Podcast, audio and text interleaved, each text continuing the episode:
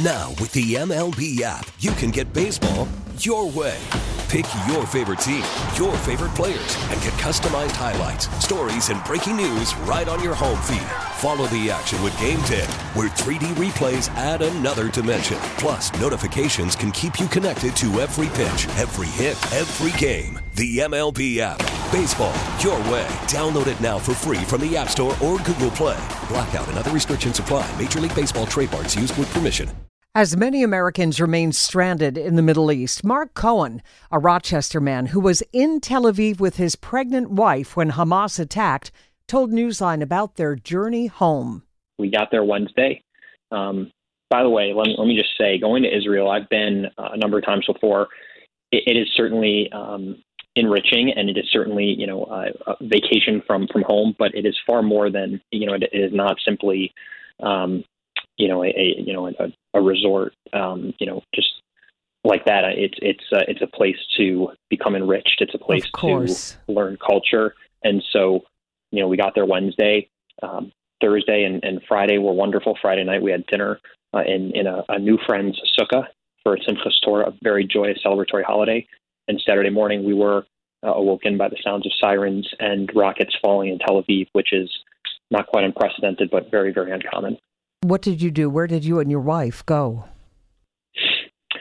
Uh, the general alarm sounded um, uh, later on Saturday. And by the way, the days have really um, sort of become strung together. So, um, you know, on Saturday, um, as, as the rockets were fired, um, a, a, little bit later on in the day. Uh, and they got close to, very close to our hotel in Tel Aviv.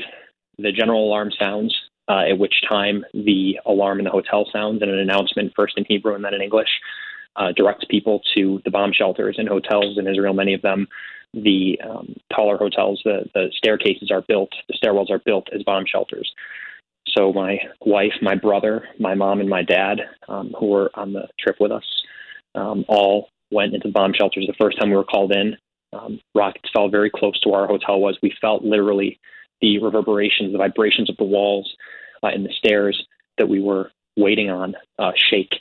And um, subsequent times throughout the night, uh, all through you know Saturday night into Sunday, we were um, we were we were uh, called back to the to the shelter. That had to be terrifying and I would think, in particular, for your wife.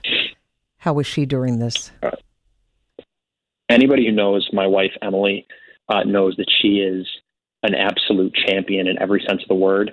Um, she is uh, resolved. She is strong.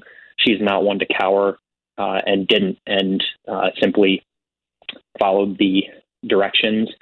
Um, we stayed together.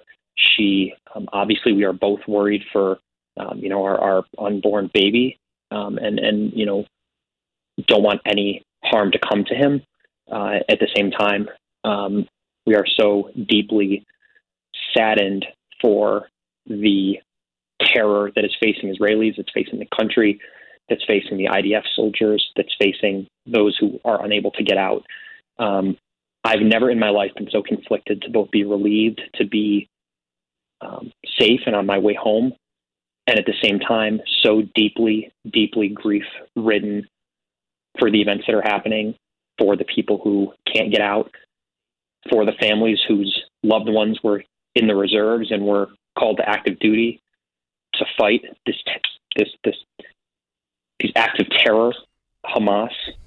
Um, so I, have just I've never in my life been so conflicted. Yeah. Um, but I would be um, but I'd be remiss if I did not um, ask for the same prayers and well wishes that were sent to us, thousands and thousands of messages across our family and across all platforms. Please keep those who are at the front lines fighting this war, fighting against terrorism.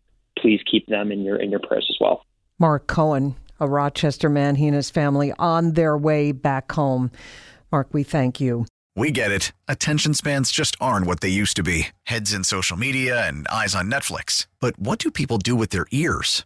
Well, for one, they're listening to audio. Americans spend 4.4 hours with audio every day. Oh, and you want the proof? Well, you just sat through this ad that's now approaching 30 seconds. What could you say to a potential customer in 30 seconds? Let Audacy put together a media plan tailor made for your unique marketing needs. Advertise with Audacy. Visit ads.audacy.com.